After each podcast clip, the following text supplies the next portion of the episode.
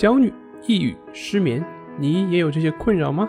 李洪福老师新书《情绪自救》，教你摆脱的具体方法，快来读读吧。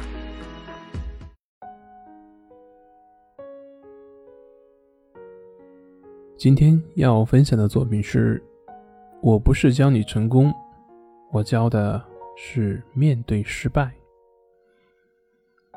在咨询的过程中，有一位学员跟我反馈说：“他说老师，我又退步了，我又回到以前的症状当中了。”是啊，你是退步了，不过你的退步不是你回到了以前的症状当中，而是你还不能接纳退步。活在一种全能的幻想当中。试想，这个世界上有谁能够保证自己永远都是进步的呢？即便是打拳击，也是先要把拳头收回去，然后才能用力搏击啊！所以，停止幻想，停止这些不现实的自我要求。人和人的区别，并不是如何成功，而是如何面对失败。可以这么说，一个人面对失败的态度，决定了这个人能走多远。记得以前在高一入学的时候，我们班有一个同学读书非常认真，而且不苟言笑。当时我就想，这位同学肯定会很厉害。直到第一次考试，他考了一个很好的成绩，然后情绪的表现异常兴奋。那么从那刻起，我就知道这位同学的成绩估计很难稳定。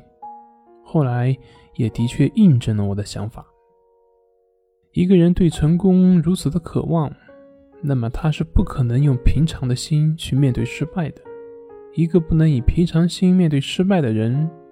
他也是不可能享受成功的。道德经上讲：“得之若惊，失之若惊。”所以，这个人的潜意识就会自动的回避成功，因为人的本质他是想寻求安心。啊，情绪波动太大，对一个人来说就太耗神了，所以他不可能持久。成功的时候激动不已，失败的时候。沮丧不已，内心纠结，无法坦然，所以这种状态是无法稳定的。当然，这个说的是内在的潜意识，我们在意识层面往往难以觉察。这也就是为什么有些人明明很努力，但是却是无法成功，因为他们的内在根本就不想成功，不愿意成功，或者说是害怕成功。所以，心理咨询是做什么呢？心理咨询并不是教你如何成功，而是教你学会面对失败。你焦虑呢，你强迫了，你抑郁了，很好，接受他们的存在，带着他们好好的生活，这就是疗愈。面对失败，你把失败作为成功的垫脚石，你就赢了。面对失败，你把它当成成功的拦路虎，那你就输了。而他们唯一的区别就是，你敢失败吗？